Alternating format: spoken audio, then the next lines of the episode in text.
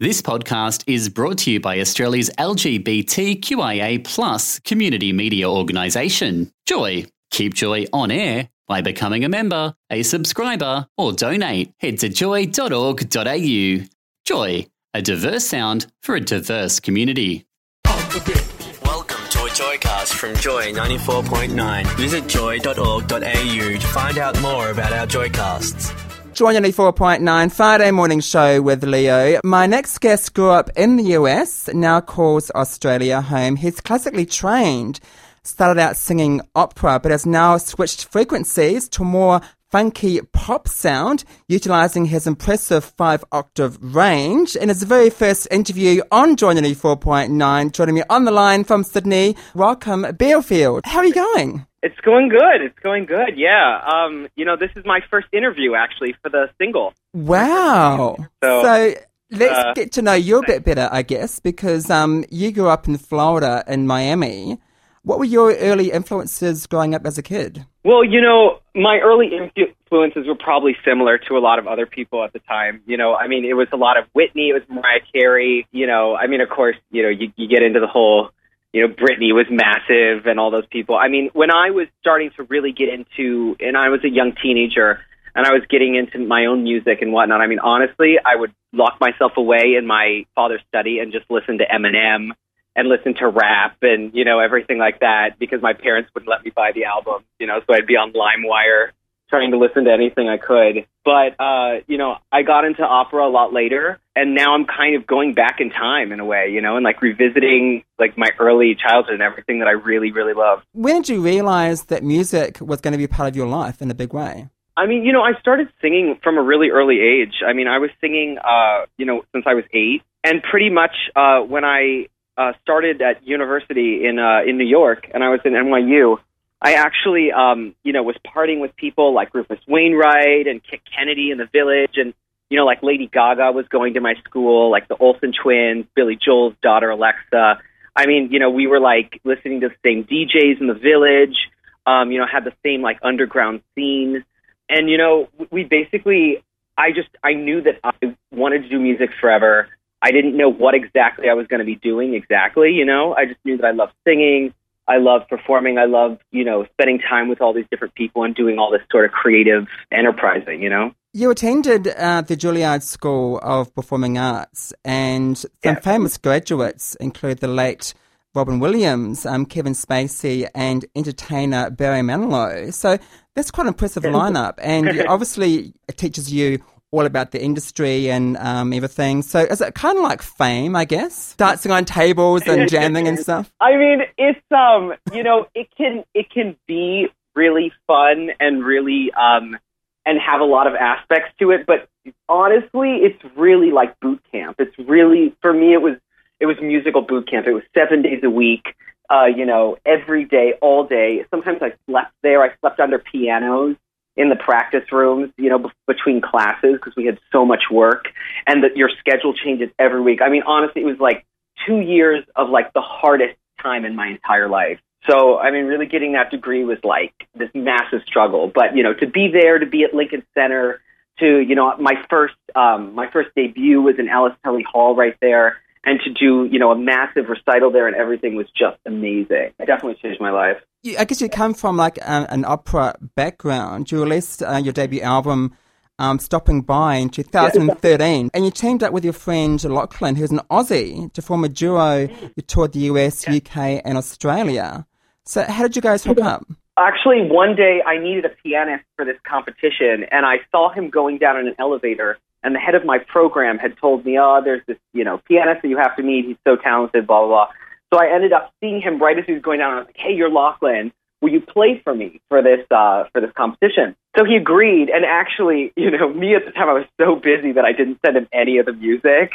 And, you know, about a week before the, the big competition, which we which we won, you know, I begged him if he would still do it. And I was like, please, I can give you all the music. So, I mean, Lachlan really, you know, came to, uh, you know, to saving me out of some, uh, you know, some tight spots on the way there. But uh, he ended up bringing me out here to do um, a concert in his hometown of Camden. And that was uh, like a year and a half ago.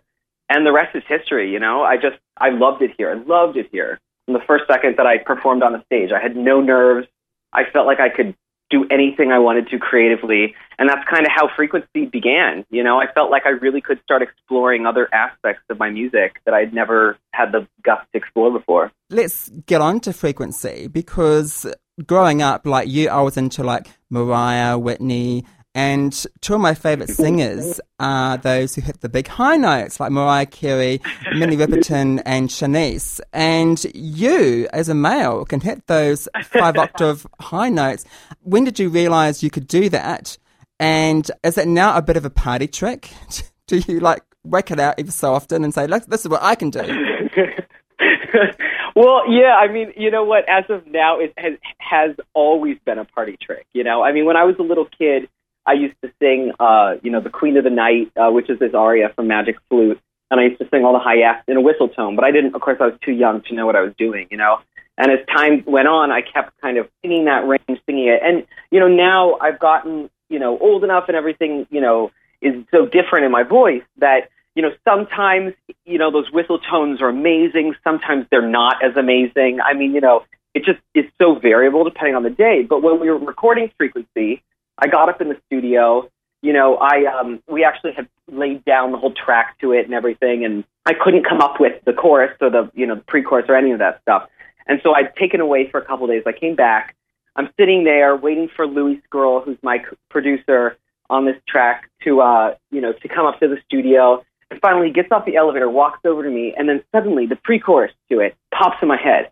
And I start being like, I don't know what to be, but I'm thinking supernova, you know, and that whole thing. And I'm like, oh, yeah, yeah. Okay, okay, it's all happening. So I walk in the studio. I put that down. I'm sitting on the couch. I'm like, oh, I'm picking up your Frequency in a galaxy of burning stars. And I go and I just kind of like laid down the chorus to that. And then suddenly I just threw out a whistle tone, right? Like just, you know, just m- messing around in the studio with him, right? And Louis just freaked out. He was like, oh, my God, this is the best thing ever. You know, like, I can't believe that you just did that. And so I ended up, you know, playing with it with, you know, for about like half hour, just, you know, doing it in different ways and whatnot. And we ended up putting whistle tones into this, which I didn't realize at the time. I mean, I'm not sure if there actually is a guy that, you know, like a male that's actually put whistle tones into a pop song ever. So, I mean, it's definitely super exciting. But the process of it was just really, you know, just experimental. It's pretty impressive, I have to say, because um, obviously drunken nights, any girl and guy has tried those big Mariah nights, you know, so we can all relate to that. On the line from Sydney is Bielfield. He is just released Frequency, which we added here on Joy a couple of weeks ago um, on our daytime playlist. Now, you moved to Australia, moved to Sydney. You signed to Sony Music. How did that come about, getting signed? Well, uh, my friend uh, Lachlan, who had originally brought me out here, uh, we were out doing another tour after uh, kind of maybe five months after, and we started singing in some different places and promoting a little bit more of the album and trying to see what we were doing. And basically, I uh, I met up with Sony here. You know, Lachlan had left. Uh, I, I ended up singing for them kind of on the back end of everything. And I, I honestly, I went in, sang for a bunch of people there, and I sang a cappella, actually, for about fifteen minutes for them. Just sang every kind of thing that I could sing. You know, they thought, I thought I was a little crazy. You know, I didn't bring a pianist, I didn't bring an instrumentalist. I literally just sang a cappella for fifteen minutes. Just everything that I can do. And they basically told me at the time, they were like, you know, we like what you do. We think it's really cool. You can basically, we'll give you creative license to come here and do what you want to do. And do an album, you know, do a, a whole thing that, that you are inspired to do. And so, you know, for the first time in my life, I kind of had this opportunity to go back, go into my roots a little bit, and actually do, you know, pop music. Because growing up in Miami, I mean, that's all that we heard on the radio. That's all that really existed was, you know, pop. I mean, that's, that's the big thing. And it's all forms of pop, you know. It's, it's R and B, it's rap, it's, you know, it's pop, it's Spanish music, it's this, that. So it's all sorts of influences. And, you know, being able to do that was kind of this completion of a dream. The debut single Frequency is very sort of Michael Jackson-ish, um, Justin Timberlake, bit of Bruno Mars. It's quite funky, very catchy. Was that the intention uh, from the get-go? Well, you know, I really wanted uh, this album to have music that was timeless. And especially from, you know, everything that I came from within the past.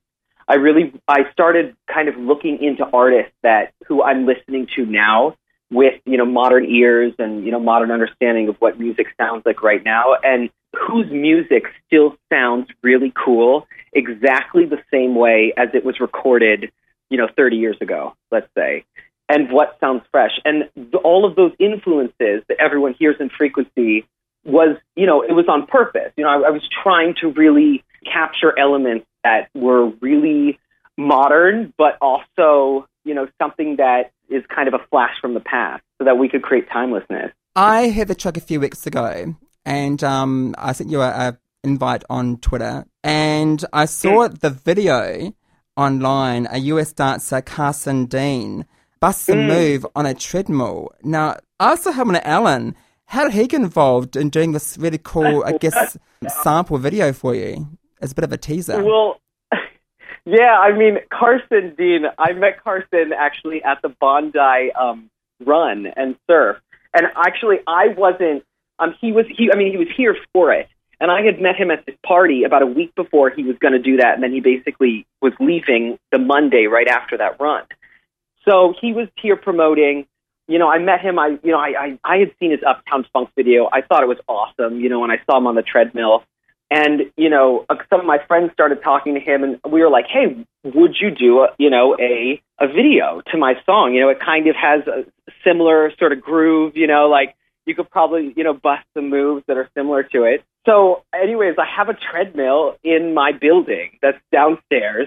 You know, we got a video camera over to videotape it, and he basically just choreographed some stuff. I mean, he, during the video, and you could never tell, you know, he was, his hand had been, you know, hurt a little bit, his wrist. And he still just busted it out, went, did amazing. I mean, he's an awesome guy, super nice, and he loved the song. So he was willing to, you know, choreograph this and make this whole thing, and he spent hours, you know, choreographing the whole thing. Now, the question is, do you bust moves on the treadmill as well? do Wait, do I bust moves on a treadmill? Or can you bust moves? Oh, oh, well, I can bust some moves, but not on a treadmill. And that scared me a little too much. No, um, the video um, is coming. It's been edited at the moment. And uh, you posted uh, a picture online of a silver glittery jacket. So yeah, it sounds pop-tastic. Yeah, it's it's amazing. My uh, the stylist for the video, who's, um, his name is Denny. Awesome, awesome guy, super talented. He found some really cool pieces for this video. I mean, this jacket that, you know, is like silver sequin and kind of looks like this leather jacket and just far out. You know, we really wanted to to bring, you know, elements of, of the past into the present, but really make things that, you know, pe- like people could wear, you know, that if you see it and you like it, you actually can, you know, can get it, can wear it, can, you know, em- emulate the video, can really play along, you know, with like the whole kind of concept that we're creating and the brand and everything. So, I mean, it really, it took a lot of people to get that sequin jacket. Now, finally, the single's out online. Um, what can we expect from the future singles and the album? What um, are you going to mix it up with, with style-wise and, and sound, or any collaborations, perhaps? There is a duet, actually, that, that I have that I'm still trying to see who might be interested in it. Uh, so that, but that might be like the third single, maybe. I mean, hopefully sometime next year we'll have um, at least an E P that will be dropped. So, you know, we'll we'll have um, an album or, you know, some some form of larger content that will be dropped. But um, the, the music really, it's going to go on more of a journey. You know, some of it ha- is, gets a little more urban beats. And, you know, it goes into a little more R and B, a little more this, and some of it kind of goes away from that and gets more ballady and gets, you know, kind of shows more aspects of my voice in different ways. So, and some, and honestly, a lot of it is just really fun. I mean, it's kind of just bringing back like fun in music, you know, and just having fun with it. Can't wait for that. Now, thanks so much for joining us this morning on the show. Your first interview ever for Joy. Yeah. Very now, um, all the best for it. We love the track here at Joy. We've just been playing it awesome on daytime and, and stuff. So um, when Great. You're in Melbourne, you must come in and see us, all right? Yeah, I will. Absolutely, I promise. We always love getting guests to introduce their own tracks. So would you like to introduce Frequency for us this morning? Yes, sure, sure. Hi, I'm Kyle Bielfield, and this is Frequency on Joy F M. I'm thinking of the frequency.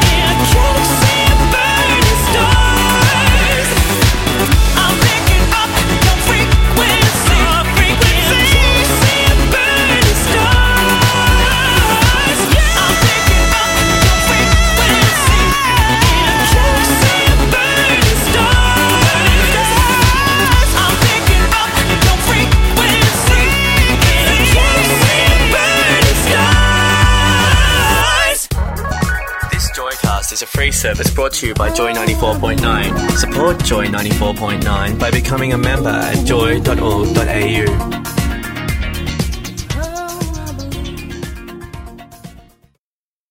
Thanks for listening to another Joy podcast brought to you by Australia's L G B T Q I A plus community media organisation, Joy. Help us keep Joy on air. Head to joy dot org dot a u. Joy, a diverse sound for a diverse community.